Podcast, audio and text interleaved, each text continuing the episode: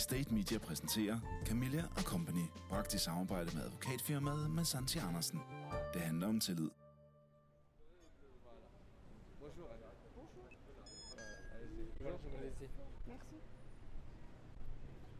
Velkommen til en særlig udgave af Camilla og Company. Vi sender i denne omgang fra gaden i Cannes, hvor det der før pandemien var verdens største ejendomsmesse bliver afholdt i et miniformat.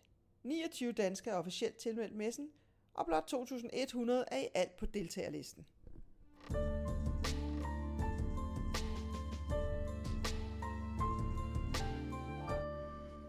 MIPIM har normalt de seneste år haft mellem 22.000 og 28.000 deltagere, så det er altså cirka 10% af det sædvanlige niveau. Når det gælder danskere, er deltagerantallet dog nede under 5% af det sædvanlige antal. Senest i 2019 var cirka 700 tilmeldt, foruden de mange, der tager til kan uden at købe et badge til selve messen. MIPIM blev første gang aflyst ganske kort før afholdelse i marts 2020, og er siden blevet rykket først til efteråret 2020, så til marts 2021, og altså nu til september for afholdelsen af en hybrid af en digital konference og den sædvanlige fysiske setup. Men meget anderledes.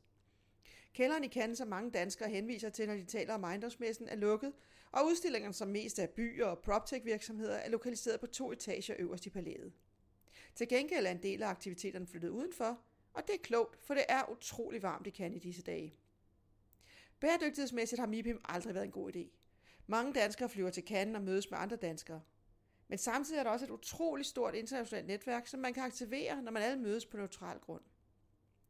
Jeg har snakket med nogle af de danskere, der tog til Cannes i den forløbende uge, og spurgt dem, hvad de tager med sig hjem, hvad de lagde mest mærke til i debatterne, og om de skal til MIPIM i 2022. Det sidste er ret entydigt. De glæder sig til, at man igen kan netværke på sædvanlig vis. På gaden foran Palette Festival mødte jeg Jørgen Jensen, projektudviklingschef i AG-gruppen, og spurgte ham, hvad han havde fået ud af at være på MIPIM. Jeg synes, der kommer et øh, fokus generelt fra investorer og, og omkring ESG, som vi ikke er, er så langt fremme med i Danmark endnu. Øh, jeg har haft nogle snakke også øh, med, med, med danskere om det, og det er noget, vi, vi kommer til at kigge mere ind i. På hvilken måde? Jamen, vi er nødt til at se, hvordan er det, vi vægter øh, de tre, øh, E og S og G, og så må vi se, hvordan er det, investorerne de vægter dem, og øh, er de villige til for eksempel at betale lidt mere for, at man får, øh, får øh, environmental i, i vores grad så deltid med op. De siger alle sammen, at de gerne vil, vil kigge ind i det, men, men desværre så er det jo også tit, når det så regner i sidste ende, der, øh, der bestemmer. Øh, så, så det er jo der, der nogle gange bliver skåret ind til benet. Og det er der, hvor jeg tror, vi skal, vi skal i fællesskab skal løfte den her opgave. Ja, jeg synes altid, jeg får noget med fra, fra MIPIM, og i år der er det lidt anderledes MIPIM. Det har ikke været så stressende, men jeg synes, øh, der har været god tid til at, at tale lidt mere med, med andre, uden at man ved, at man har en, spar, en, en skarp bagkant. Øhm, jeg har mødtes med, med tidligere samarbejdspartnere og, og set, hvor, hvordan det har påvirket dem med, med covid-19, og, og hvordan de rejser sig. Og der har vi altså gjort det godt i Danmark.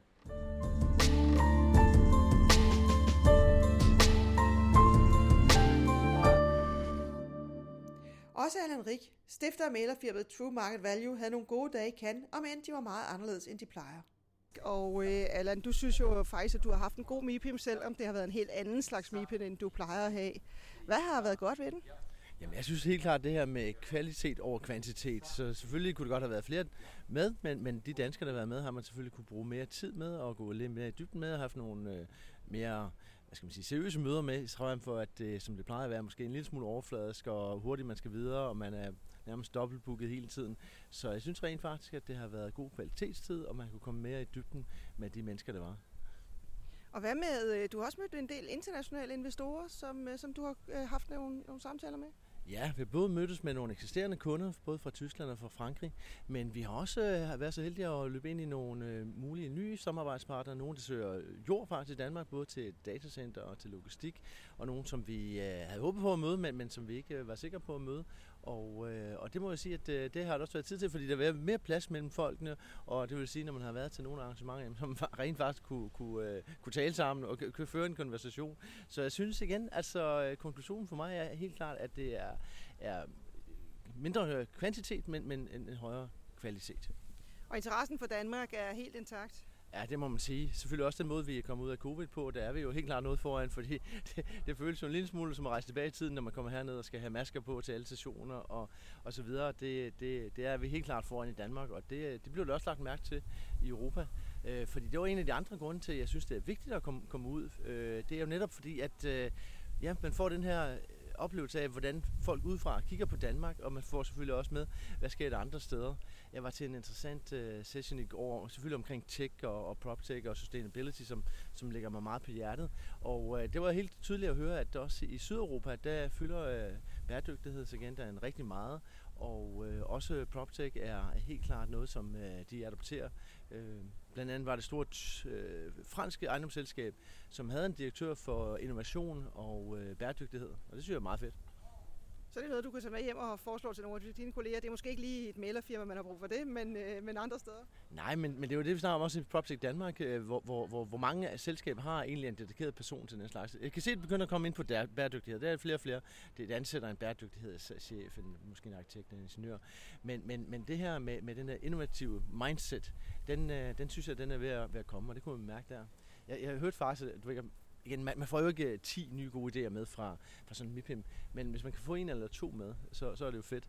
Og øh, der var det under en af stationerne i går, og det var en, øh, en, en ejendomsbesidder, der sagde, jamen når de udvikler kontorejendom for eksempel, jamen, så kan det godt være, at de havde 60% øh, belægning når, når committed up front, men hvis de sådan havde 10-20% øh, tomgang, når, når de havde en ny bygning, så gør det faktisk væk til, til startups stort set gratis, og selvfølgelig fleksibel kontrakt. De kunne komme af med den, hvis det var, at de, de, de fik øh, arealen lejet ud. Men simpelthen for at sikre, at det var liv i bygningerne. Og jeg er jo selv en, en startup virksomhed, og jeg synes, det var så skide sympatisk, at, at det er nogen, der, der siger, jamen prøv at høre, vi, vi synes faktisk, det er fedt at få, få det liv. Og så det gjorde, det var så på første paket, når, når de her ejendoms øh, PropTech-selskaber, de, de udviklede sig, så kunne de se, hvem det var, det kunne, kunne, øh, kunne overleve, og hvem det var, det havde noget at tilbyde og sådan ting.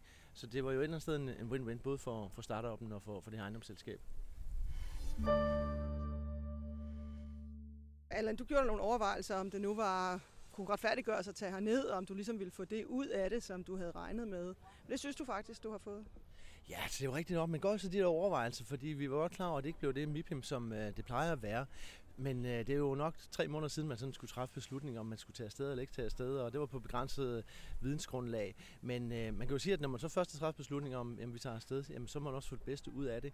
Og øh, jeg synes øh, jo helt klart, det, der, det fordelen er, når man kommer hjem fra et normalt MIPIM, så er man ret brugt, fordi det har været virkelig, virkelig travlt mange møder, meget at følge op på, men man har jo også en inbox, det er fyldt godt op, og man har en masse phone calls, man, man lige skal have returneret. Så man kommer jo med en, en kæmpe bagage af, af, af hvad så, efterslæb, og øh, man kan jo sige, at når det er sådan lidt mere... Øh, øh hvad skal man sige, når der er lidt færre mennesker og lidt flere, øh, færre møder, så har man faktisk tid til at attende sin øh, inbox og svare på sin opkald løbende, og derfor kan man komme hjem og ja, hit the round ground running, som man siger, ikke? Så, så er man bare tilbage fredag morgen og, og arbejder direkte videre derfra.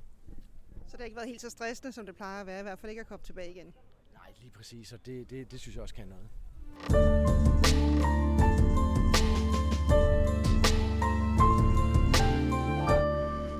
lejlighed ved havnen i Cannes mødte jeg en række af de mænd, der var på MIPIM september.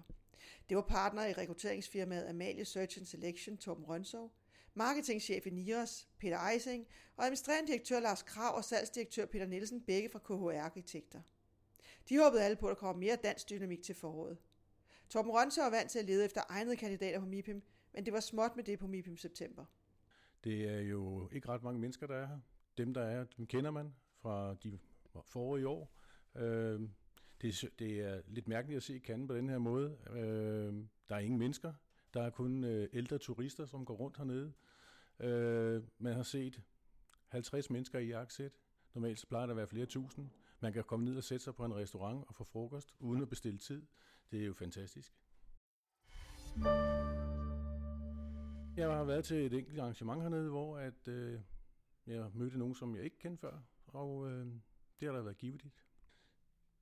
Man kan lige så godt øh, bare sige, at det var det. Nu havde vi udskudt turen nogle gange, og øh, nu skulle vi ned, og covid har jo lært os at arbejde øh, på distancen over Teams, så jeg har siddet her i lejligheden, taget nogle interviews med nogle kandidater, og fået ordnet nogle ting, som jeg normalt ikke får gjort, når jeg er på MIPIM, fordi der er man jo op fra klokken 9 til klokken 2 hver nat, øh, og arbejder hele tiden med, med netværket.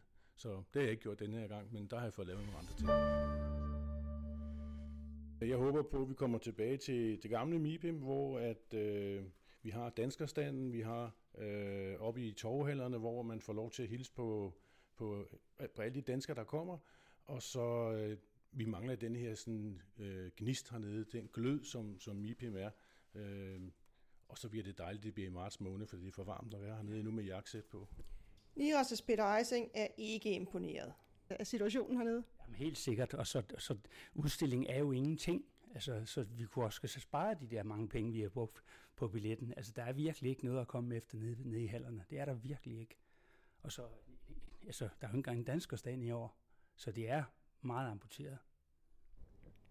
Peter Eising regner klart med at komme i 2022, og det gælder også for både Lars Krav og Peter Nielsen. Hvilke ønsker har I til MIPIM 2022 i forhold til den danske tilstedeværelse? Lars Krav, du, du har et bud der. Ja, altså, man skal jo være stolt af det land, man kommer fra, den by, man kommer fra, og jeg synes jo, en hovedstad som København skal være på niveau med både Oslo og Stockholm. Det er vores nærmeste konkurrenter. Hamburg og Berlin ligger tæt på, og de kommer jo altså med nogle fantastiske stande, og de er jo betalt af, af handelsstands øvrigheden øh, eller myndighederne de pågældende steder, og jeg synes jo, jeg kunne jo kun i møde se, at Københavns Kommune eller Copenhagen Capacity eller andre, der i hvert fald har midlerne til det, kan, kan smide noget efter det, og ikke lade det være op til os private virksomheder at sponsere øh, en stand, som så i øvrigt også, synes jeg, burde være lidt mere internationalt, når vi nu skal have internationale kunder. Vi har været så stolte af, at vi kunne arrangere den, øh, den største danskerfrokost på MIPEM 2021 med to tredjedel af alle danskerne hernede. Så den del har været fint. Øh, så har vi helt lidt på nogle gamle mennesker, gode gamle venner. Men, øh, men ellers har det måske været en lille smule tynd kop te. Det må vi jo nok erkende i den sammenhæng.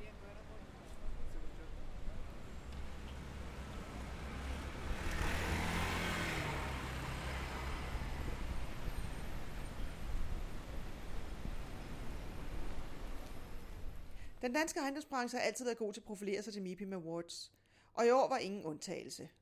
Awards er den, hvad man kalder det, ejendomsbranchens gyldne palmer, som hvert år på MIPIM bliver uddelt til en række spændende projekter. Dommerkomiteen med blandt andet Kai Uwe Bergmann fra BIG, der repræsenterer Danmark, skiftede til at læse vinderne op. Og da der skulle deles pris til bedste boligprojekt, så var det belgiske Serge Fautre, CEO i AG Real Estate, der skulle præsentere vinderen. Men han havde også andet på hjerte. Okay, Serge, now it's the time. Yes, but before opening the envelope, let me just make, I can't, I can't resist, make a plea. Uh, everybody rejoices about housing prices going up. We have short-term interest. Wish our industry should join forces with the public authorities to build more. We need to build the bridge to bridge the imbalance between supply and demand. Otherwise, it's not going to be gilet jaune yellow jackets in France, it's going to be yellow jackets all over Europe, and we cannot afford that. Som Sær sagde, ja, så vi hører hele tiden, at priserne på boliger stiger og stiger. Vi skal som branchen adressere boligunderskuddet nu og sørge for, at udbud og efterspørgsel møder hinanden. Ellers har vi ikke kun de gule veste i Frankrig, men i hele Europa, sagde Sers Fortre, inden han åbnede konvolutten med vindernavnet. Og vinderen blev Lars Skits for Basecamp i Lyngby, lige nord for København. The winner is Base Camp Lingby. Denmark. Well done. Please join us. And here is the winning project. Congratulations. Would you like to say a few words, maybe? Thank you very much. It's a great honor. We are very grateful at the office and very humble for this. It is a project which is made in a normal economical building cost and it's a mix between students, senior uh, citizens and uh, PhDs. So we have tried to make a whole uh, new way of living together um, with common facilities and it takes uh, visionary developers to make visionary projects. So the big thanks, of course, also go to the client, which is uh, the project developer, Basecamp student. Without this, we could never have done this. So thank you for them for joining us in the journey to, to make such a project. Bravo, congratulations. Please.